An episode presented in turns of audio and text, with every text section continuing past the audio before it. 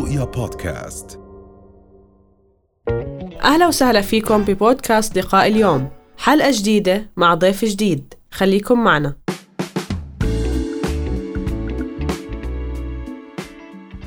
قديش أشخاص بيكونوا زيك متفائلين والعطلة بالنسبة لهم بترجع لهم الطاقة وعلى الشق الثاني في ناس لا بالعكس العودة إلى الروتين بالفعل تسبب لهم الحزن اللي ممكن يوصل لحد الاكتئاب فهل هناك تعريف علمي لهذا الاكتئاب أو هذه الحالة نعم هو يعني خليني أكون صريح بصراحة بالبدايه آه، مصطلح اكتئاب هو ليس مصطلح دقيق مم. لهذا التعبير اكتئاب ما بعد العطلة لأن نعم. نعم. الاكتئاب هو مرض كلينيكي له أشخاص م... آه، تشخيص عفوا معين نعم. طبي ضمن قائمة تشخيص الاضطرابات النفسية دي إس إم 5 بس موضوع الاكتئاب ما بعد العطلة أطلق عليه اكتئاب ما بعد العطلة لأنه في له أعراض تشبه شوي أعراض الاكتئاب وهي مم. أساسها اختلال عاطفي خليني أحكي أو آه، عدم وجود آه، آه، اتزان عاطفي أوكي سببه عدم التكيف مع عودة لحياة آه، نوعا ما القديمة اللي مليانة ضغط اللي مليانة إجهاد اللي نعم. مليانة روتين يومي قد يكون أحيانا متعب ومجهد للشخص مم. الأفكار حوله ممكن تسبب عند الإنسان شوية من أعراض الاكتئاب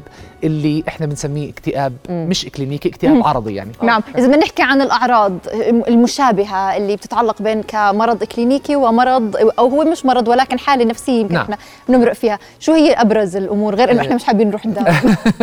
يعني آه، هو أول شيء إنه مش حابين نروح نداوم يعني ما في طاقة. هي هي يعني ما في طاقة. والأعراض الموجودة عند الاكتئاب بيكون ما في طاقة لكن بشدة. يعني أنتم عارفين يمكن الاكتئاب المرضي أحيانا بوصل الإنسان لمرحلة إنه مش قادر يتحرك من تخت صحيح لكن هون بصفي إنه مش عارف يداوم فشوف التشابه هون ممكن يكون أعراض بدنية زي الإجهاد إنه آه، أحيانا وجع في المعدة ممكن يكون آه، شوية إنه تغير نمط الحياة إنه ما نامش برتاح كثير ممكن يكون الأعراض أرق بالليل برضه عدم نوم قلة نوم مش عارف ينام بسبب التفكير المستمر إنه آه راجع على التعب راجع على الهم راجع آه. لاحظ الأفكار وفي ناس برضه. بيكونوا مش عارفين ينظموا ساعتهم حتى البيولوجية آه، مزبوط. بموضوع النوم تحديدا فهذا بيسبب ال- الأرق مزبوط. والقلق. مزبوط. وهي الأعراض جسديه لسه في أعراض نفسية كمان زي مم. مثلا اللامبالاه زي مثلا فكرة إنه أنا مش حابب إني أداوم مش حابب إني أروح حاسس إنه بطل في عندي طاقة حاسس إني مش مبسوط. وفي عرض بسموه بعض العلماء كتبوه كتاب نوستالجيا. يعني بيكون حنين إلى الماضي. آه إنه أنا في عندي إجازة راحت علي الإجازة بطلت موجودة أنا بطلت قادر أداوم أنا مش مبسوط أنا أوكي. فبتضله عايش في هاي الدائرة من التفكير اللي عم بخليه بصراحة يروح على الدوام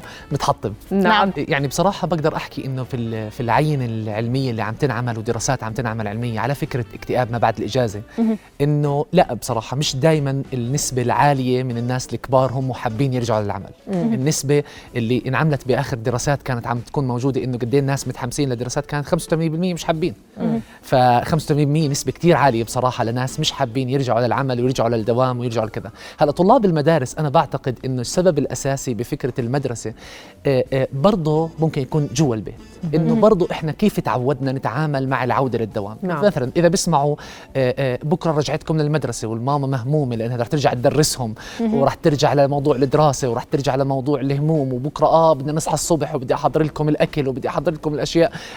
فالجو اللي عم نخلقه جوا البيت عم بيكون سلبي فالطلاب عم بيكونوا موجودين فيه بالإضافة لأنه الطلاب عندنا بدهم يرتاحوا. يعني طبيعي يكون طالب بده يرتاح. فأنا محتاج يمكن أعلمه إنه مش هاي هي الحياة. الحياة إشي تاني مختلف عن فكرة مجرد الراحة. صحيح. بتعرف آه، بتذكر حالي من أي من أيام المدرسة المتنفس كان لطلاب المدرسة مثلا الرحلة. مزبوط. كنت لما تخلص الرحلة أنا أعاني من هاي الحالة. بصير زعلانة إنه الإشي اللي أنا كنت متحمسة عليه خلص. ونفس الحالة آه، بتوصل مع الكبار إنه الإشي اللي إحنا بنكون متحمسين عليه العيد رمضان العطلة خلصت. فهل له علاقة آه، فؤاد بموضوع إنه هل إحنا بنحب حياتنا الروتينية أو نحبب حالنا بحياتنا اليومية والروتينية والالتزامات مزبوط. هل هناك علاقة وثيقة؟ مزبوط. هلا طبيعي إنه أوقات الإنسان يحس إنه آه خلصت الإجازة فأنا بس مش طبيعي إنه يصيبوا الأعراض اللي حكينا عنها قبل شوي. آه. الأعراض اللي خليني أحكي بلاش الإكلينيكية الأعراض البسيطة النفسية والجسدية اللي بتصيب الإنسان بعد الإجازة. طبيعي إنه يحس حاله آه خلصت الإجازة يلا بدي أرجع للتعب. منطقي برضه بلاش نكون نوعا ما قاسيين على الناس صح وعلى هو, منطق إلى آه. حد ما. نعم. يعني بيقولوا لك مثلا أكثر من أسبوعين تضلك زعلان على رجعة مليون بالمية. في غلط. مليون بالمية. هون أصلا بنسأل أسئلة كثير تانية. إذا بعد 15 يوم أو 14 يوم الموضوع ضل زعلان وضل في عندي أعراض معناته في أسئلة كثير تانية صح. محتاجين ندخل فيها في هذا الموضوع. هل إحنا بحاجة لاستشاره طبيب إذا عانينا من هاي الحالة؟ إيه، إذا بعد 15 يوم إحنا محتاجين نسأل حالنا كثير أسئلة إنه ليش أنا بعدني هيك؟ شو شغفي للعمل؟ شو شغفي اللي عم بعمله؟ بعدين يعني أحكي لك شغلة بصراحة في كتاب آه، يعني هو بحب بحكي ترجمته لا تعش من أجل العطلة. أوكي. يعني ما تضلك عايش حياتك بس عشان العطلة. أنت بتعيش حياتك عشان تاثير بتعيش حياتك عشان تصنع فرق بتعيش حياتك عشان تتعلم بتعيش حياتك عشان علاقات اجتماعية صحية وناجحة وواعية. ما بتعيش حياتك بس عشان العطلة. العطلة مش هي الحياة العمل هو الحياة. فهذا اللي عم بنحاول نشوفه نعم. في هذا الموضوع. ويمكن هاي نقطة لازم نفكر فيها بأنه فعليا والأسئلة اللي نطرحها على حالنا إحنا مرتاحين بهذا مكان العمل اللي إحنا عم. نشتغل فيه أو مش مرتاحين. مزبوط. يمكن في أمور بسيطة لازم نغيرها بحياتنا ونرجع متحمسين للدوام. العمل. أنا بدي أسألك فؤاد على فكرة ليش الموضوع نسبي؟ يعني في ناس كتير بتأثروا من موضوع انتهاء الإجازات والعودة للروتين وأشخاص بتحس عندهم هذه المناعة النفسية أو المرونة النفسية. بنسميها. ليش الموضوع نسبي؟ آه، أعتقد اعتياد الشخص على على العمل واعتياد الشخص على توقعات منطقية من الحياة. مم. يعني إذا الشخص عايش حياته بتوقعات انه الحياة دائما لازم تكون مريحة. يعني إذا تزوج رح يكون زواجه مثالي. مم. إذا جاب أولاد رح يكون ما فيش الحياة ممتازة والأمور تمام وبس بتطلع على مشهد الأفلام خليني أحكي. وهذا خطأ. آه طبعا. هذه توقعات خاطئة. إذا بتوقع إنه أنا العمل راح يكون دائما مثالي إذا بتوقع إنه أنا آه، آه، بيتي ما راح يكون في أي مشاكل التوقعات المنطقية عند الشخص صحيح. ورغبته في الشغف والتأثير وصنع الفرق في هاي الحياة أنا بعتقد إنه هو اللي بيفرق إنه لما يروح بعد الإجازة على الدوام يكون آه راجع للتأثير. أنا دائما بحب أحكي هاي الكلمة لما حدا يسألني بعد الدوام آه كيف آه كيف الأمور بعد العطلة؟ يلا رجعنا للتأثير. بحب أستخدم هاي الجملة دائما لأنه فعلا أنا بالمكان اللي أنا فيه لازم أكون مؤثر لأنه بصراحة إذا بطلت مؤثر أنا فقدت حياتي. صحيح مؤثر ومنتج بنفس الوقت طبعاً. لأنه إحنا عم نشتغل عشان آه، يعني نكون منتجين. نعم. في النهاية هيك نصائح بتعطيها للأشخاص؟ أول إشي آه، بحب أنصح الناس إنه حتى في العطلة نظموا ساعات نوم اولادكم عشان ما يتغلبوا برجعتهم.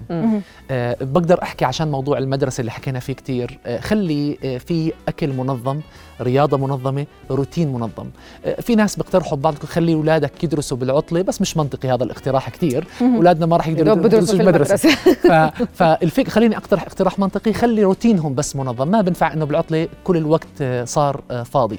بس أيضا نقطة ثانية للناس التانيين. ارجع اسأل نفسك ما هو تأثيري في الحياة؟ ما هو شغفي في الحياة؟ أنا ليش عايش؟ أنا ليش أصلا راجع على الدوام؟ شو بدي أعمل بس أرجع على الدوام؟ شو بدي أثر بس أرجع على الدوام؟ شو بدي افرق شو بدي أغير هاي المرة؟ بعد العطلة شو بدي أغير؟ شو الطاقة الجديدة بدي اكتسبها عشان أغيرها ويمكن محتاج أنظم شوي حياتي ساعات نومي أكلي شربي صحتي عشان لما أرجع على حياة العمل حياة العطاء خليني أسميها أكون فعلا عم برجع بطريقة مختلفة عن الحياة اللي كانت فيها ساعة حياتي مخربطة خليني نعم أو على الأقل يعني ندخل بعض التغييرات يعني مرات عشان نكون كمان واقعيين آه، فؤاد ال- طبيعة العمل مفروضة علينا هو أكل العيش صحيح. آه، كل واحد ما بيقدر يحكي مش عاجبه شغله بدي أتركه بالآخر مزبوط. بدنا مصاري عشان مزبوط. نعيش ولكن اللي صحيح. بتقدر تعمله بعد العطلة إنه أنت تعيد حساباتك إنه هل أنا بقدر أفرغ من طاقتي نعم. بمكان ما أو بشكل آه، ما لا أرتاح قدر الإمكان وأتعود على المحيط اللي أنا موجودة فيه. نعم نعم. نعم. لأنه ببساطة هو لما لما بده يرجع لدوامه ويرجع لعمله بعد ما فهم هاي النقاط اللي حكينا فيها اليوم